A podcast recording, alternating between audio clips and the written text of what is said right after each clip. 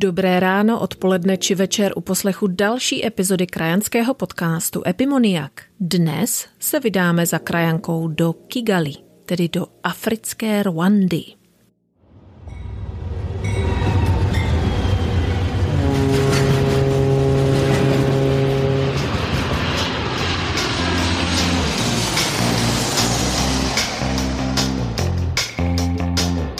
Ještě jednou vás zdravím z Čelské pouště, jmenuji se Alena Cicáková a povídám si s krajany či jejich potomky, kteří žijí po celém světě. A svými životními osudy, postoji či prací mimo domovinu jsou výjimeční. Nebo přinejmenším velmi neobyčejní. Zkrátka lidé, kteří dělají čest své zemi a mohou přidat informaci o zemích, kde žijí. A nebo dodat inspiraci těm, kteří se chystají zkusit své štěstí právě v zahraničí. Co si vybavíte, když se řekne Rwanda? Pravděpodobně občanskou válku 90. let a jednu z největších genocid 20. století. A ač je toto citlivé téma v samotné Rwandě velké tabu, od ukončení válečného konfliktu se Rwanda snaží prezentovat světu v tom nejlepším světle, aby přilákala zahraniční investice a to tím způsobem, že se jí začalo říkat Švýcarsko Afriky. Do Rwandy zavítala i hrstka krajanů a s jednou velmi neobyčejnou jsem měla možnost si o životě v této zemi popovídat. Lucie Štembírková se vydala do zahraničí už ve svých 16 letech a to do Francie, kde vystudovala a později i pracovala ve významných poradenských společnostech. Nicméně Afrika jí vždy lákala a ve Rwandě pokračuje ve finanční a strategické poradenské činnosti zaměřené na malé i velké firmy a jako první zavedla mimo jiné koncept personalizovaných dětských knih. Proč si tedy vybrala ze všech zemí zrovna Rwandu? Jaké byly její prvotní dojmy a jak se na tuto zemi vůbec připravovala? Proč si myslí, že jsme si jako lidé velmi podobní? Jaký je rwandský zdravotní systém? Co by poradila zpětně sama sobě před odcestováním do zahraničí? Jako vždy se budu těšit na vaše postřehy na Facebooku, Instagramu či LinkedInu, nebo mi napište na alenazavináč epimony.ac.com. A nyní předávám slovo Lucce. Přeji příjemný poslech. Vítej, Lucko, děkuji převelice, že jsi přijala pozvání na povídání do dalšího dílu krajanského podcastu Epimonie. Zdáš se mi rázná žena činů a rázných rozhodnutí a údajně od svých 16 let už žiješ v zahraničí. Můžeš mě nějak zavést do toho rozhodnutí vlastně vydat se do zahraničí? Proč? A jaké jsi vlastně měla pocity? Co jsi chtěla objevit v tom zahraničí? Um, jo, je to pravda, no. Já jsem v 16 vlastně se rozhodla, znamená po prváku vlastně střední školy jsem se rozhodla odjet eh, na takový program eh, do Francie, Um, je už to jako hrozně dávno, takže já si to úplně zase až tak nepamatuju, ale pamatuju si velmi dobře, že jsem chtěla, že jsem byla strašně fascinována cizími jazyky. Já jsem se tenkrát učila, kromě té francouzštiny, ještě španělsky, anglicky a německy a strašně jsem vlastně jako chtěla eh, tím jazykem někde mluvit a jako poznat tu zemi, ale mám taky pocit, že to tam bylo spíš jako po té jazykové stránce, že mě to prostě hrozně jako lákalo. A já jsem tenkrát v těch 16 si vůbec jako neuvědomovala, co to znamená. Ten program, na který jsem jela, uh, to byl program na vlastně Lyceum Carnot v Dijonu na tři roky. Um, a já jsem si jako tenkrát myslela tak bláhově, že prostě jakoby jenom vyjedu někam a pak se zase vrátím a v podstatě navážu na ten život, jak jsem žila předtím, což se samozřejmě vůbec nestalo. Což jsem jako velice brzy pochopila, takže to bylo takové jako docela rozčarování. Um, vůbec ten první rok byl jako dost, dost složitý na vlastně aklimatizaci a, ta, a tak dále, protože já jsem například byla na internátě, kde byly docela um, takový jako pevný řád a trestné podmínky. A já jsem byla předtím zvyklá na jako volnosti, takže, takže ta strážka z toho realitou byla taky taková trošku těžká. Ono navíc, já jsem třeba Francii měla zafixovanou jako zemi, prostě kde je pořád slunečno a lidi tam posedávají v kavárnách, protože jsem si tenkrát dívala na nějaký um, nějaký kurz, eh, nevím, jestli byl v nějaké české televizi a tam byly uh, většinou jakoby videa z někde z Marseille prostě, já jsem tak, já jsem tak dopadla. Přijela jsem do Dijonu a tam bylo prostě škaredě, žádné moře, tak, to bylo trošku jiného, no. Takže to byly takové ty opravdu nepříliš eh, pozitivní pocity, asi předpokládám. Jak se vůbec na to koukala tvoje rodina?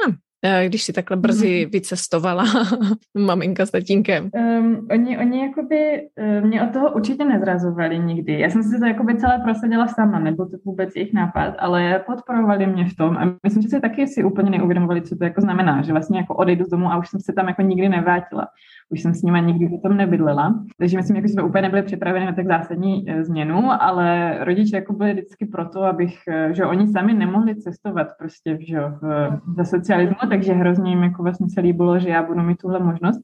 Takže mě v tom jako vše možně podporovali. A myslím si, že nakonec nejhůř to nesla moje mladší sestra, já mám sestru mladší o pět let, která jako by vlastně ze dne na den se stala jedinačkem a musela se s tím hmm. vypořádat. Popiš mi trošku teď rozhodnutí nebo vůbec tu cestu, jak jsi se dostala, ty jsi potom vlastně vystudovala ve Francii a eh, jak jsi se dostala teda do Rwandy? Hmm. No, to je taková jako v celku náhoda. Já jsem, já jsem v té Francii nakonec zůstala 15 let, jak říkáš, vystudovala jsem vlastně tu střední, pak vysokou, pak jsem tam pracovala ještě nějakých 10 let. Já jsem pracovala v poradenství v jedné eh, francouzské mezinárodní společnosti velké, a prostě po nějakých těch, já nevím, kolika letech, osmi letech asi tam um, jsem prostě chtěla jako změnu. Fakt jsem už jako prostě to nezamlouvalo, chtěla jsem mít práci, která má trošku větší smysl a podobně. Tak jsem vlastně potom rok dělala v neziskovkách skrz takový program, který se jmenuje On Purpose, eh, kde jakoby člověku prostě najdou nějaký angažmat v neziskovkách, aby si to vyzkoušel, ale je jakoby jenom je, je na rok. A po tom roce jsem vlastně nic neměla, eh, nemě, jako musela bych si hledat práci znova. Jsem jako měla docela dost toho francouzského prostředí po těch 15 letech a měla jsem pocit, že chci jako objevit něco jiného, pokud možno anglofonního. A zároveň, eh, tady mě vždycky fascinovala Afrika už jako od dob studií a pro mě to byl tak jako kontinent, kde prostě je všechno možné, kde jako ještě všechno se jako by tak jako vytváří, dotváří. Um, jsou tam prostě příležitosti, které v Evropě nejsou. Jsem to udělala jako hodně romanticky. a, a tak jsem si řekla, že vlastně to je, eh, je to prostě ten správný moment. No. A a hledala jsem je, eh, protože já jsem vlastně nikdy v Africe nebyla, takže jsem neměla žádné kontakty, žádné zkušenosti, tak jsem si řekla, že mě asi nikdo jen tak nezaměstná a že bude prostě jednodušší tam odjet v rámci nějaké dobrovolnické činnosti. Takže jsem rozhodla cesty mezi kamarády a byla jsem docela překvapená, protože během asi tří týdnů uh, mi prostě kamarádi říkali, jo, já mám tady něco, mohla bys jít třeba, nevím, do Toga, do Sierra Leone, um, do Rwandy. A ta Rwanda nakonec um, dopadla, protože mi to přišlo vlastně nejblíž tomu, co jsem dělala předtím. To znamená, že ta, zrovna ta příležitost byla v takovém jakoby inkubátoru pro malé a střední podniky a víceméně to bylo taky poradenství, ale prostě pro menší firmy. Takže jsem říkala, že tam jakoby využiju i svoji vlastně jako expertizu, že? protože já kdybych měla jet někam, nevím, pomáhat do sirotčince nebo tak, tak by to moc nemělo smysl, to jako není vůbec to, co umím. Takže tohle byla jako zajímavá, zajímavá příležitost a zároveň ta Rwanda, potom co jsem jakoby začala to trošku víc zajímat a číst, je, je fakt země, kde je relativně lehké se adapto, adaptovat eh, dneska už, protože je taková hodně jako je trošku jiná prostě než ten zbytek Afriky a, a věci tady fungují trošku víc um, strukturovaně, bych to tak jako popsala. Ty jsi uh, se někdy zmínila, že Rwanda jako taková je relativně bezpečná země, že je to takové jako Švýcarsko teď na Afriky, takzvané Švýcarsko Afriky, protože údajně je tedy velmi otevřená eh, různým novým podnikatelským námětům a tak dále. Ty tam jako v podstatě sama podnikáš a, a zabýváš se teda tím finančním a strategickým poradenstvím těm firmám, ať už jsou to větší nebo menší firmy, i startupy teda. Eh, můžeš mi víceméně říci, vzhledem k tomu, že ty říkáš, že je to mm, jako relativně v vozovkách stabilní země, Jaké náležitosti jsou zapotřebí, když tam třeba chceš začít právě podnikat? No, to je dobrá otázka. Um, ona Rwanda je uh, už nějakým rokem uh, se umístí v takovém tom žebříčku uh, vlastně Světové banky Doing Business uh, na první nebo druhé příčce uh, v rámci Afriky, jako v rámci toho, jak je jednoduché si založit uh, vlastně business. Um, takže jako určitě je to relativně jednoduché. V podstatě, v podstatě jde jenom o to, že, musí, že vlastně si to můžete založit všechno online. Jo, normálně na RDB, což je Rwanda Development Board, si prostě založíte tu firmu, tak jako já potřeba, myslím, uh, donést něco, nějaký um, ověřený podpis nebo něco na, na tu, různě na to Rwanda Development Board.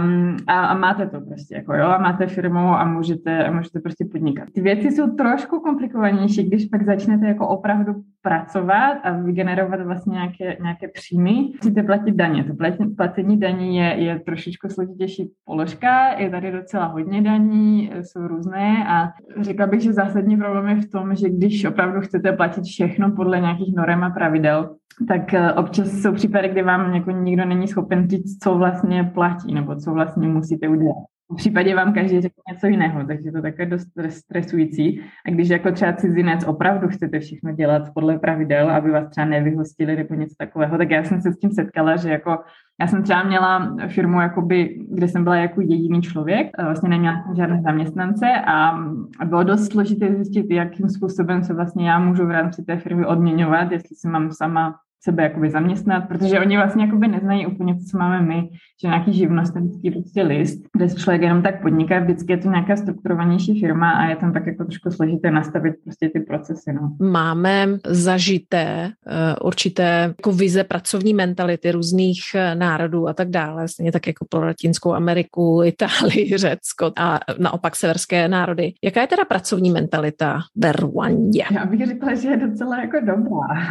ono já jenom jako, abych to uvedla do kontextu, tak Rwanda je ještě furt hrozně zemědělská země, kde vlastně 90% uh, populace jakoby nemá Eh, nemá stále prostě nějakou stálou pracovní pozici nebo smlouvu. Jo. Eh, z toho, já nevím, jestli nějakých 80% je jakoby, že mají, no možná, možná méně 80% už jako hodně, ale je, že prostě mají nějaké svoje políčko, tam si něco pěstují a potom to prodávají, takže jakoby nikdy nepracují. Pak je prostě, eh, pak jsou lidi, kteří mají jakoby, jakoby denní úvazky, že už někam prostě jdou, něco postaví nebo právě takhle na poli jako pro někoho pracují. A myslím si, že nějakých jenom 6% má prostě nějakou stálou pracovní smlouvu, ať už v soukromém nebo ve státním sektoru. Takže když jakoby mluvím o té morálce, tak mluvím jenom o tady tě, jako těch 6%. A tahle část populace, co já jsem teda viděla, tak většinou jakoby rvanděni pracují hodně.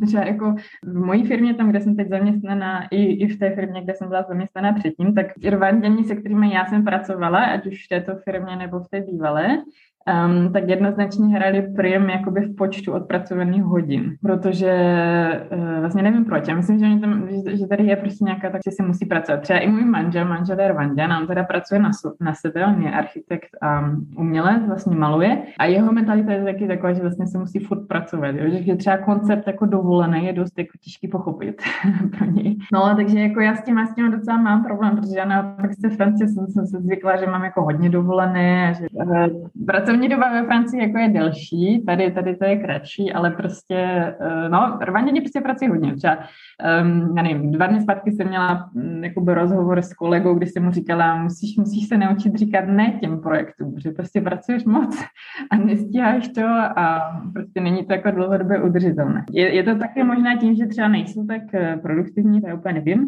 ale každopádně tady fakt jako, fakt jako morálka prostě práce, práce, práce. No. Když se řekne Rwanda, samozřejmě, tak spousta lidí si vybaví, asi řekla bych, občanskou válku a jednu z nejbrutálnějších genocid. A mě by docela zajímalo, jak ty jsi se osobně jako připravovala, než si se do té, cest, do té země vydala? A jako zvažovala si vědomně témata, které jsou v podstatě, nebo by mohly být tabu v té společnosti, o kterých, o kterých by se vůbec nemělo mluvit? Nebo jak se vůbec Rwanděni k tomu staví teď? Um, no, já, já jsem si to úplně jako moc nepřipravovala. Já jsem přečetla jednu knihu um, francouzsky, teda um, od jedné, já myslím, že byla nizozemka, která um, ve Rwandě hrozně dlouho žila a tam jako by to trošku přibližovala vlastně tu mentalitu a jak se s tím jako vyrovnávají ti rwanděni, ale já, já obecně jsem si jako žádné další rešerši nedělala. Um, ale co eh, bylo mojí výhodou, že jak jsem měla vlastně do toho inkubátoru, tak oni tam byli zvyklí relativně eh, jako často mít nějaké zahraniční studenty nebo pracovníky a oni vlastně měli takový dokument, kde jakoby se psali všechno, co jako vlastně může být zvláštní ve Rwandě a všechno, na co bychom si měli dávat pozor. Takže například mimo tu genocidu tam byly věci, které jsou, které by člověk jako nečekal. Uh, například, že je neslušné jíst a pít na veřejnosti. Um, a nebo že, se, že naprosto zapovězeno chodit eh, po trávnicích. Takže to jsou věci, na které si člověk musí dávat pozor. Um, ale když se vrátím uh, k té genocidě, tak um, já jsem tím jako jednou nebo dvakrát narazila, protože jak říkám, já mám marvanského partnera a on manžela teď, jako s ním se o tom dá bavit relativně otevřeně, ale je to možná taky tím, že jejich rodina už emigrovala vlastně v 60. letech, kdy, se byly, eh, kdy byly poprvé vlastně nepokoje mezi těmi dvěma, to není úplně etnikum, ale řekněme zjednodušeně mezi těma dvěma etniky. A takže oni tady nebyli v momentě té genocidy, celá ta rodina, oni se vlastně vrátili až pár let potom. Takže jako on, um, on o tom mluví jako otevřeně a já jsem jako získala dojem, že mezi kamarády o tom můžu mluvit stejně a, a pak jsem jednou narazila, když jsem um, když jsem něco říkala, nebo jsem něco vyprávěla, co se týče jako problematik mezi těmi etniky kolegovi a on jako z toho byl docela šokovaný a vlastně já jsem se jakoby nepřímo ho zeptala, jak by vlastně z kterého jako prostě z které strany je on a on to jako, on to jako úplně nepobral a vlastně mi na to neodpověděla do dneška, to jakoby nevím, ale je to tak, že jako je to, je to vyloženě zakázané se třeba někoho ptát, z kterého etnika je, jo? Nebo, nebo o tom jak mluvit, prostě já jsem Hutu, já jsem Tuci. Takže jako člověk prostě na to nenarazí v běžném životě, ale uh, jsou určité indicie. Třeba například, když prostě víte, že ten člověk vyrostl um, nevím, v Ugandě, v Kongu, většinou ty sousedící země. A když se tam třeba narodil a tak dále, tak pravděpodobně bude s, s, jo, s Tuci, protože prostě to byli ti, kteří utekli tenkrát před tou genocidou. Když naopak vám někdo řekne, narodil jsem se prostě v tom uh, uprchlickém táboře, který byl tenkrát vlastně, myslím, že to bylo v Kongu taky, a vy víte, že se narodil zhruba v době jako té genocidy nebo těsně potom, tak víte, že to naopak byl Hutu, protože tam zase po, po té genocidě bezprostředně po té genocidě se jako vlastně uchylili ty, ty rodiny těch Hutů, kteří, kteří byli vlastně vyhnáni, eh, vyhnáni tou armádou Tutsi, která přijela, přijela do země. Nejsou to prostě věci, o, který, o kterých se bavíte denně a myslím si, že jako vláda docela aktivně pracuje na tom, aby se, aby se o tom nemluvilo a vlastně jediné období, kdy se o tom může nějakým způsobem mluvit, je když se ta genocida připomíná, což je každý rok, ehm, každý rok dubnu. Ehm, je to takové období, vlastně ta genocida trvala 100 dní, takže je to období jako 100 dní ale vlastně úplně nejintenzivnější, nejintenzivnější připomínání je vlastně ten první týden. Um, Genocide Memorial Week, kde tady většinou je taky um, vlastně státní svátek a lidi mají volno, aby mohli například odjet do svých vesnic a prostě účastnit se tam nějakých um, um, takových různých připomínkových um, slavností, sešlostí se svou rodinou a, a přátelé. No, já myslím, že to musí být uh trauma pro celý ten eh, národ a, a je určitě dobře, že se ta vláda k tomu staví relativně pozitivně. Byť teda nevím, jestli je úplně dobře, že se o tom nemluví jako víc, kromě toho. Já taky ne, no. Protože to tak, jakoby, jak se říká, jako pořád jakoby visí, no. že, nad náma a kdykoliv se to může otevřít. Nicméně, ty jsi říkala, že teda tvůj manžel je z Rwandy a jeho rodina teda už eh, v 60. letech nějakým způsobem emigrovala, takže předpokládám, že jsou relativně otevřenější. Ale jak tě přijali jako cizinku? A myslíš, že jako tím, že jste vlastně oba dva z jiného kulturního prostředí musíte řešit nějaké intenzivnější frikce, aby tento vaše partnerství fungovalo? Tak se týče přijetí té rodiny, tak tam vlastně nebyl žádný problém, ale jakoby ta jeho rodina má takové specifické postavení, jak to řekla. Oni, um, jsem zmínila, že je manžel taky umělec, a vlastně uh, je, je šest dětí, šest kluků a oni všichni malují. A vlastně ti dva, ti dva nejstarší založili galerii tady, která se jmenuje Inema Arts Center, eh, která je vlastně jakoby nejslavnější galerie, která je v TripAdvisoru a prostě kdy, kdokoliv tady přijde jako nějaký turista, tak tam většinou jako zamíří. Jakoby tím, jak on tam je pořád vystavený tomu prostě těm turistům, um, tak vlastně jakoby je otevřený, co se týče jako jin, um, otevřený jiným kulturám a vlastně jiným zvykům a tak dále. Myslím si, že by to bylo mnohem horší, kdybych jako um, byla s který vlastně nikdy nebyl jakoby um, takhle v kontaktu s těmi expaty a tím, jak jako vlastně celá ta jeho rodina, respektive jeho sourozenci jsou v kontaktu pravidelném s turisty, tak tam žádný problém nebyl. A jeho tatínek vlastně mě taky přijal um, jako bez problémů. I když je pravda, že třeba jeho tatínka jsem uh, potkala, až když už jsme byli, že jsme byli zasnoubeni, Um, my jsme spolu byli vlastně nějaké dva roky, než jsme se zasnoubili a za celou tu dobu jsem vlastně toho tatínka neviděla. A až pak jsem tady byla představena a když jakoby tatínek už pochopil, že jsme zasnoubení a budeme se brát, eh, nebo možná už jsem dokonce byla těhotná, já nevím, no prostě už to bylo jako v takovém pokročilém stádiu ten vztah, tak jako tam už tam žádný problém nebyl. Ale my jako nemáme nějaké extra blízké vztahy, i když on vlastně bydlí tady v Kigali. Um, je to částečně asi proto, že jejich maminka umřela, když manžel by bylo 11, takže už, už je to vlastně více než 20 let. A tatínek se, um, tatínek si vzal prostě jinou ženu a s tou nemají zase tak jako uh, blízké vztahy. Takže... Zuzka ze Zambie říkala právě uh, určité věci, ten, ten přístup uh, k tomu, uh, co se bude dělat o víkendu nebo nebude dělat, um, zmiňovala, že vlastně že jo, v Africe jako výlet do přírody není úplně tou nejlákavější nabídkou. Tak co, co třeba děláte vy? Jak trávíš volný čas v Kigali? Jasně, no, no tak když se tady vrátím k tomu, co vlastně my řešíme, tak tak například právě bylo složité jako mu vysvětlit z začátku, že vlastně víkend je volný, jo? že o víkendu se nepracuje, protože manžel prostě o víkendu pracuje. Um, takže vlastně, než jsme měli děti, tak to bylo hodně často tak, že prostě manžel někde pracoval nebo měl nějaké schůzky, já jsem si prostě dělala něco po vlastní osy a pak jsme se třeba sešli, že jsme prostě, nevím, šli na oběd s kamarády nebo něco takového. Poté, co se nám narodil syn, který má teď 13 měsíců, tak bylo, bylo jako docela problém vlastně ho dostat do trošku jiného modu, eh, kdy prostě jako fakt víkend je, víkend je pro rodinu, ale jako taky nepodnikáme. Jak, jak říkala Zuzka, tady prostě nejsou žádné jako parky nebo něco, kde bychom se mohli do přírody um, jako vědět, takže většinou to prostě sklouzne k tomu, že jdeme někam na oběd nebo na večeři s kamarády. Ale to není úplně, úplně ta největší nebo ten největší kulturní rozdíl, který my jsme řešili. Eh, my jakoby jich neřešíme hodně, máme dost podobnou povahu eh, a paradoxně jako tím pádem si možná rozumíme víc, než bych se rozuměla s nějakým Čechem třeba. Ale jedno takové jako jednu věc, které máme úplně odlišné vnímání, je to stereotyp, ale je to pravda, jako vnímání času. Um, kdy prostě manžel třeba řekne, že já nevím, jde prostě, nevím, pro, uh, pro vodu, jo? protože tady si musíš jo, voda kupovat jako balená.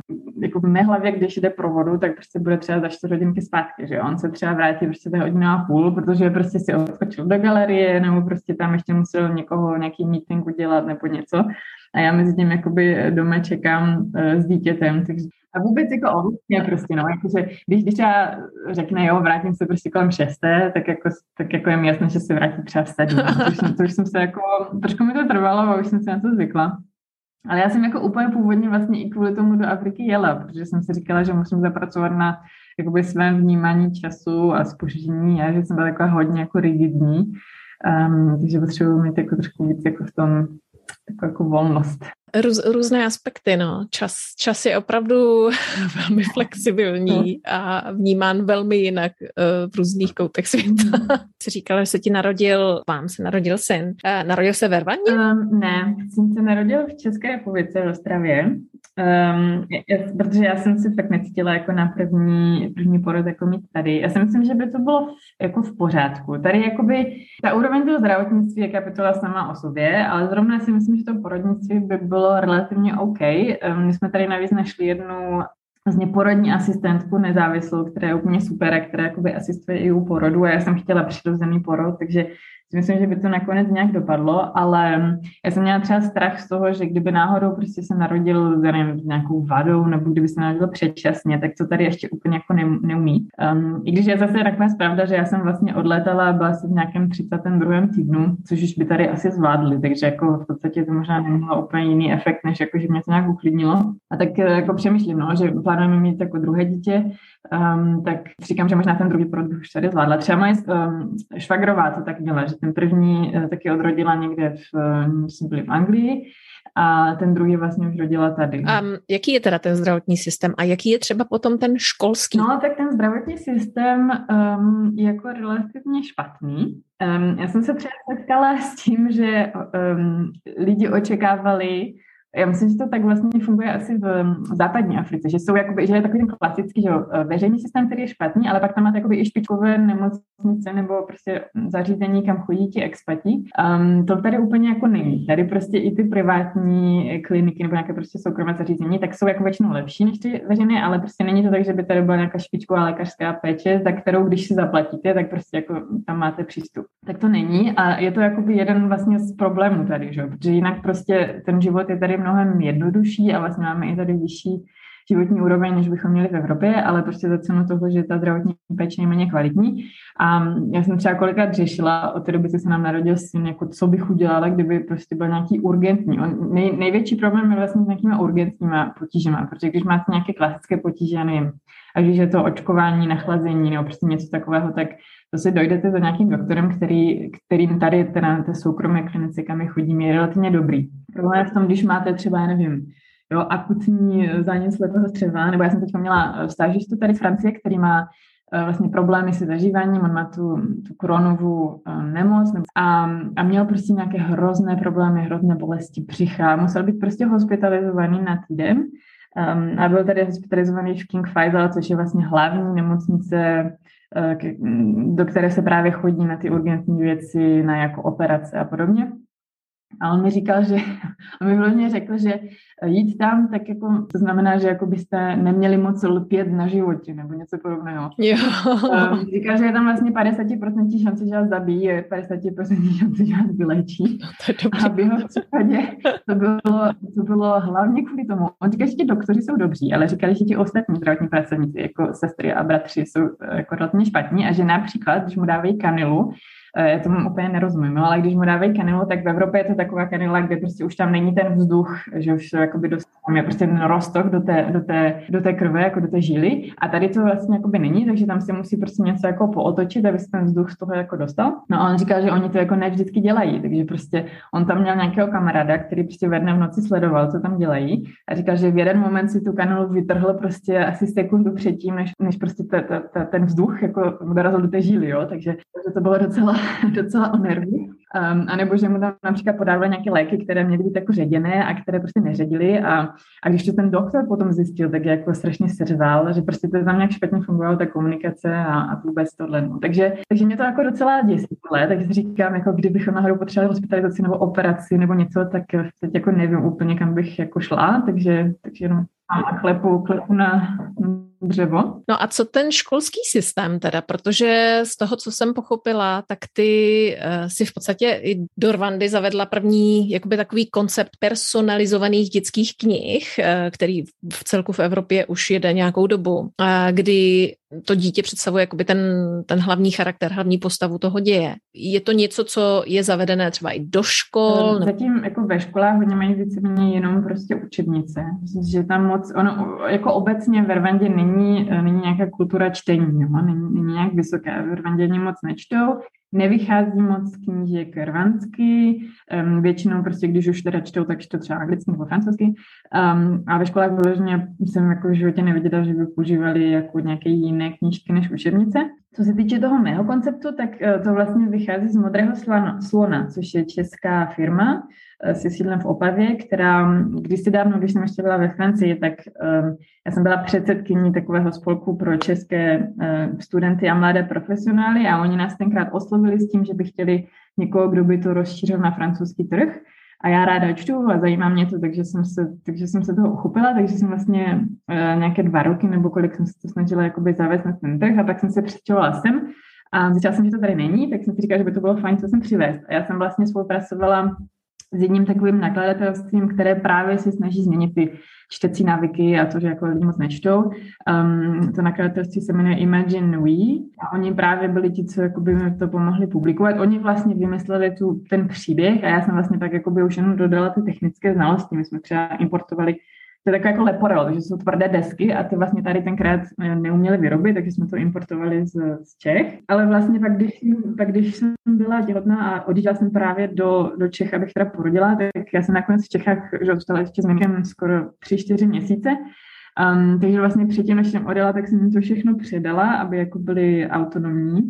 A zjistila jsem potom, jak jsem přijela, že vlastně dneska už mají snad tři knihy, eh, že jakoby eh, expandovali, no, že už mají prostě tři příběhy a že už to snad nějakým způsobem vyrábí tady. A co se ti vlastně v podstatě jak narvanděných eh, opravdu líbí? Co do, no, člověk se nevyhne takovému tomu zobecňování, protože každý ten národ má něco specifického, ať chceme nebo nechceme. To je to prostě daný tím, tím kulturním prostředím hlavně. A co se ti na nich líbí a co ti třeba dokáže krom toho času, teda toho pojetí času, mm, rozpálit do běla, třeba i po letech letech, co tam žiješ. A ty sama si adaptovala třeba nějaký rys, aniž by si to uvědomila. No, já vlastně jakoby uh, musím trošku zbořit stereotypy v tomto, protože já tady úplně nevím, jak si jako Češi představují Afričany, ale jestli to jsou takový ti Afričané, co prostě se um, na každém kroku zpívají hudba, dávají se s vámi do řeči, jsou hrozně extrovertní, tak tohle Rwanděni vůbec nejsou. Rwanděni jsou hodně podobní um, vlastně Čechům v tomhle, jsou jako uzavření, um, je dost těžké se k ním dostat, určitě vás hned nepozvou prostě domů nebo tak. Um, ale když už se k ním dostanete, tak, je to, tak jsou to většinou trošku jako solidnější vztahy, než prostě, já nevím, když už jsme u těch stereotypů, tak než třeba z Američany, že jo, kde to funguje trošku jinak.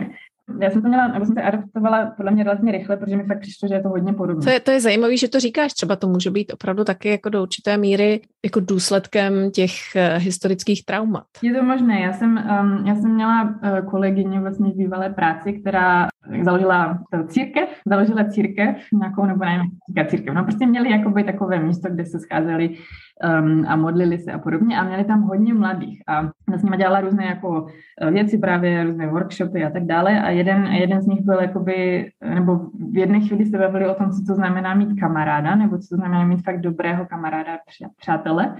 Um, a ona říkala, no, tak to je někdo, komu já můžu prostě fakt všechno říct a nezradí mě a prostě vím, že jako tam pro mě je a tak dále. A oni se jako zamysleli a řekli, že vlastně oni nikoho takového nemají, že prostě nemají nikoho, komu by řekli všechno, mm, komu by se mohli úplně otevřít. A jedna z jejich teorií byla právě, že to je možná důsledek té genocidy, protože ta rvanská genocida je specifická tím, že vlastně se zabíjeli navzájem že v rodině nebo prostě sousedé, kamarádi, jo, že to je, takže je, je, je možné, že to je, že to je toho důsledek, no. A když se já ještě vrátím jenom k tomu, co, jestli jsem já něco teda jako přijala, nebo jestli mě něco dokáže rozpalit do byla, Um, tak já třeba co mě pořád vadí po těch, po těch letech tady je, že, že se tady neklade úplně důraz na nějakou jako extra kvalitu služeb, jo. On to bude znít tak jako hrozně jako západně, když to řeknu, ale to chování jako v sektoru služeb je, je prostě na úplně jiné úrovni než v Evropě.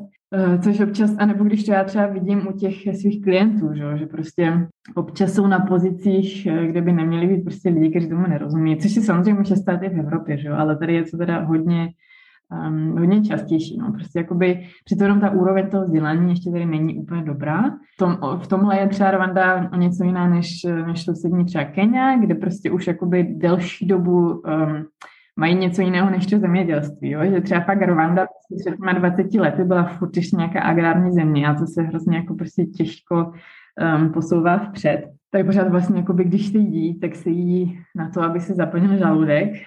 Takže jakoby, některá jsem, jsem přijela z Francie, tak to bylo jako do, no, do chtěla říct. No. Zvyknout a podle mě ještě pořád jako jsem si nezvykla po těch pěti letech skoro tady. Um, no a jinak, jestli jsem já něco eh, převzdala, tak um, podle mě jsem teda jako o hodně uvolněnější, než jsem byla ve Francii, že prostě jako um, se jenom člověk prostě pak nějak jako akceptuje, že tady prostě ty standardy standardy jsou trošku jinak a, a ono to vlastně takové svítí částečně. Ale chtěla jsem zmínit vlastně jednu věc, která je taková jako štipná, že oni rvanděni, když um, Oni mají trošičku jinou jakoby mimiku nebo gesta. Uh, třeba, že u nás prostě, když někomu položíte otázku a on chce říct ano, že tak pokýve hlavou, Um, v Rwandě samozřejmě tohle taky funguje, ale hodně často Rwanděni dělají to, že zvednou najednou oboje obočí a to znamená jako ano. a z začátku trošku měla problém s tím to pochopit a dneska jsem, vlastně dneska už to dělám taky. Přišla jsem se kolikrát, že to dělám i vlastně na své evropské kamarády nebo na rodinu a oni pak jako nechápou, jako jestli teda ano nebo ne, protože prostě jenom jako zvednu obočí. je úspornější než Jo, protože když zvedneš obočí, tak to je spíš taková jako mimika, jako že se člověk no, no, no. že? Tak, něčemu. A to je takové, jako když se krátce, prostě, tak to znamená ano. A je to úspornější, než kývat tou hlavu, že jo? takže já to dělám hodně často. A... Taková obličejová yoga, no tak to začneme dělat taky. jako dva, dva národy jsme si v něčem podobní a máme různé historické kontexty. Co bychom se teda ale od sebe mohli naučit? Myslíš, že třeba to pojetí toho času, že bychom se nějakým způsobem měli trošku jako uvolnit a oni na, naopak zase trošku přidat? To určitě, to si myslím, že by určitě nebylo na škodu. A já si myslím, eh, teď to bude možná trošku politicky nekorektní, ale um, třeba Rwanděni jsou oproti Čechům um, mnohem více jako otevření vlastně cizincům. Jo? Já jsem teda říkala, že oni jsou uzavření jako na osobní úrovni, ale na to, jako jak ta země je otevřená cizincům a vlastně jak tady cizinec může žít, tak, tak to je něco úplně jiného, než, než to, co teda dnes vnímám jakoby včera, že jo, kde vlastně jsou rozmíchávány ty anti, antipřistěhovalecké nálady a podobně. Takže to si myslím, že, že by určitě si ČR z toho mohl vzít příklad. Protože jakoby ta země je srovnatelná, že jo, nevím, v počtu obyvatel a mají tady mnohem víc, jakoby, i když nepočítám si takové ty západní přestěhovalce, tak eh, mají tady strašnou spoustu vlastně uprchlíků z těch různých zemí, že jo, nevím, z Konga, z Burundi a víceméně prostě to jako relativně normálně funguje. Takže v podstatě takové ty mentální vzorce, které let kdy, nejenom jako Češi, Slováci, třeba i Italové mohou mít, že někam vyrazí hmm. a budou říkat, jako my to máme lepší a tak takové mentální vzorce asi samozřejmě by, s nimi by neměli jezdit, ale co by teda měli mít na mysli, když než vyrazí vůbec do země, eh, jako je Rwanda? Jo, já, já si myslím, že tohle je dost důležité, jakoby to, že u nás je to lepší a já vám teď přijdu a ukážu vám, jak se to dělá. No to samozřejmě by byl alergický asi kdokoliv, ale Rwanda jako zrovna obzvlášť, protože Um, v tomhle je Rwanda zase asi trošku jiná než ostatní africké státy. Oni mají jako fakt vizi, ambice um, a prostě jakoby jdou za svým, jo? že um, já nevím, jestli jste třeba um, postřehli jak se jakoby Rwanda prezentuje, možná jako v Evropě není moc vidět, jak se Rwanda prezentuje vůči jakoby um, zbytku světa, že například jako, um, například když uvedu, jo, tak třeba teď budou jedna ze dvou afrických zemí společně se Senegalem, která bude vlastně vybudovat továrnu na vakcíny, ať už koronavakcíny nebo jiné vakcíny a oni mají spoustu takových různých prostě ambiciozních projektů.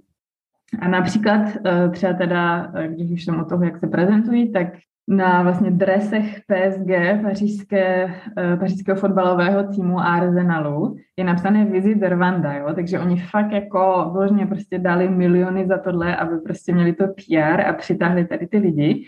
Um, a mají prostě fakt strategickou vizi. Třeba teď já pracuji na jednom projektu, um, kdy vlastně vláda, nebo prostě jedna agentura, jedna z agentur vlády uh, si nás najela na to, abychom jim řekli, jak se mají stát vlastně finančním centrem pro udržitelný rozvoj, jo, což je jako prostě uh, hrozně zajímavé a hrozně ambiciozní a neúplně pak jako rádi slyší, když vlastně řekneme, že možná by bylo fajn, kdyby nejdřív jakoby eh, vybudovali finanční centrum a pak, pak prostě měli nějakou specializaci na udržitelný rozvoj nebo na nějakou zelenou ekonomiku. Um, ale tak to prostě ve Rwandě je. Oni mají velké vize, cíle a pak to, pak to prostě nějakým způsobem um, do té reality jako uh, projektují.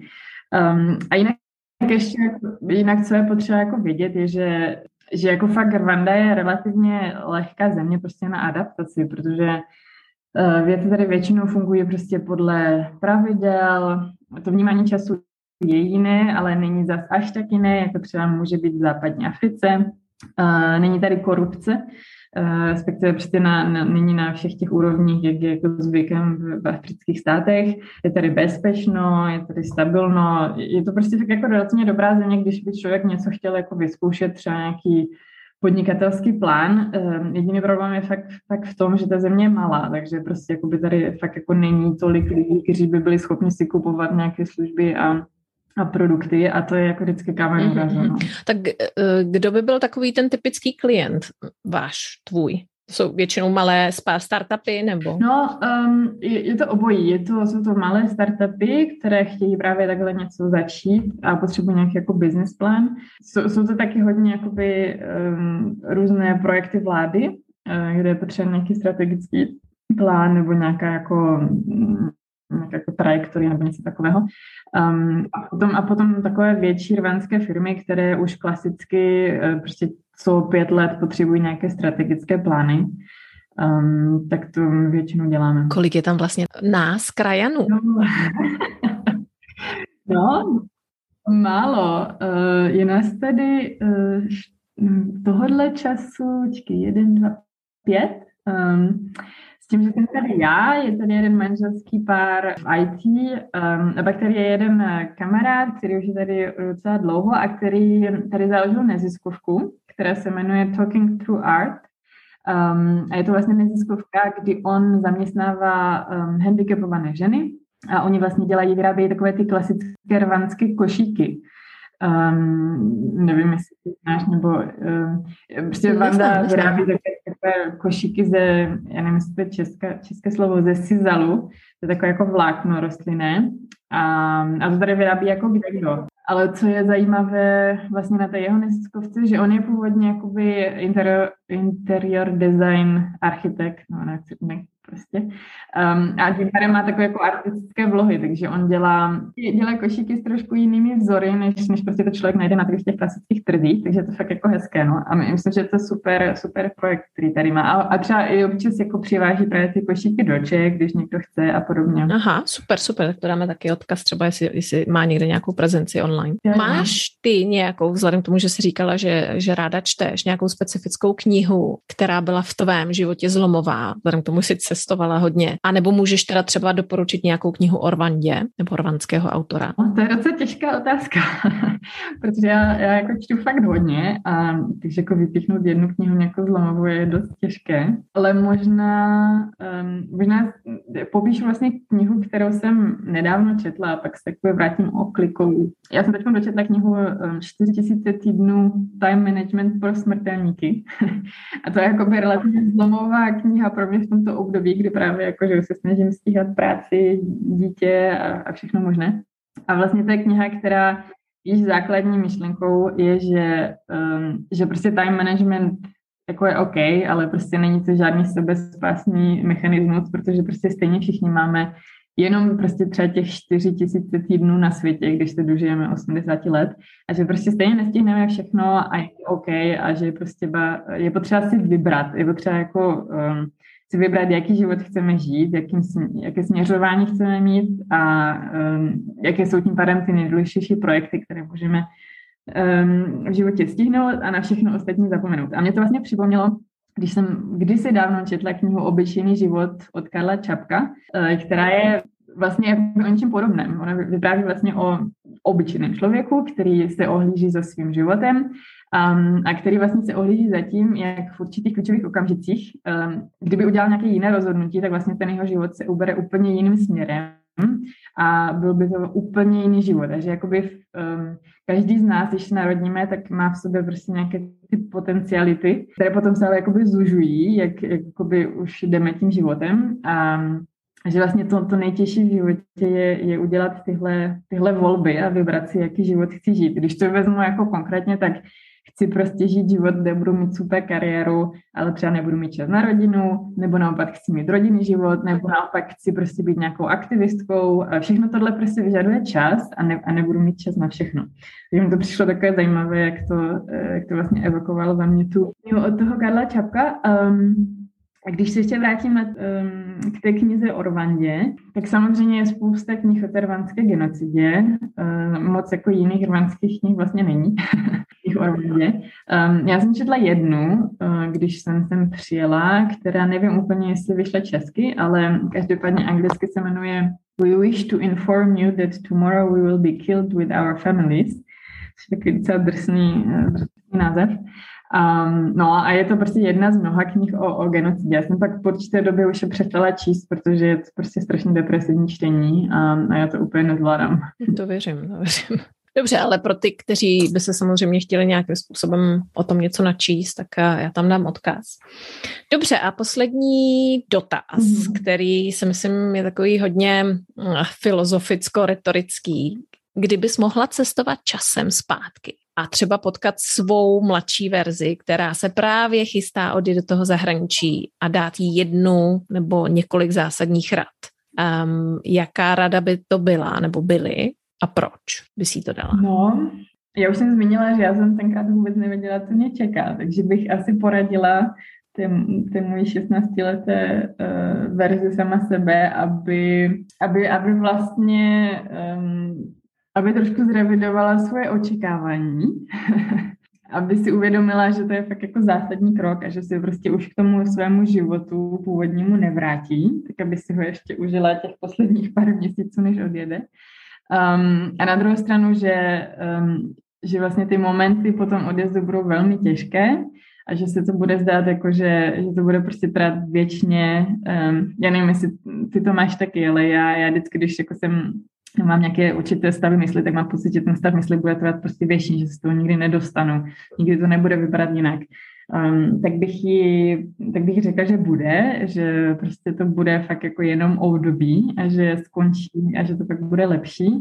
Um, že, to, že to bude vlastně mnohem lepší, když bude prostředí, které bude svobodnější, že jakoby vždycky to bude cizina, vždycky to bude uh, znamenat, že opustila rodinu, opustila svůj život včera, ale že když, když ten člověk si může určitým způsobem vytvářet co prostředí nebo podmínky, ve kterém žije, ať už je to v cizině. Um, takže to je prostě, že to prostě vždycky líp snáší, no, když má člověk jako tu možnost kontroly. Jak říkala uh, manželka uh, jednoho diplomata, která se tady také objevila na podcastu, hmm. všechno je jenom fáze. Tak. Luci, děkuju moc za tvůj čas. Um, Určitě přidáme všechny odkazy a přeju jen to nejlepší do dalšího života ve Rwandě. Budeme se těšit, třeba, třeba se někdy potkáme. Uh, no v Africe nevím, jestli to zvládnu z té Latinské Ameriky, ale tak třeba někdy v Čechách. Třeba, děkuji moc za pozvání.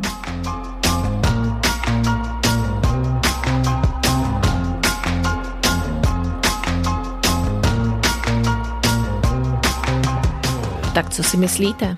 Je Rwanda místem, zemí, kam byste se vydali? Určitě mi dejte vědět, co si myslíte na Facebooku, Instagramu, Twitteru, LinkedInu a nebo také na platformě piki.cz. Příště se přesuneme opět do Iránu. Bude mi o něm hovořit člověk na slovo vzatý, cestovatel, moderátor, umělec, ale především vášnivý obdivovatel všeho, co pochází z bývalé perské říše. Kdo to je a jak se vlastně k Iránu dostal? Přijďte si poslechnout zase za 14 dní. Budu se těšit, mějte se krásně.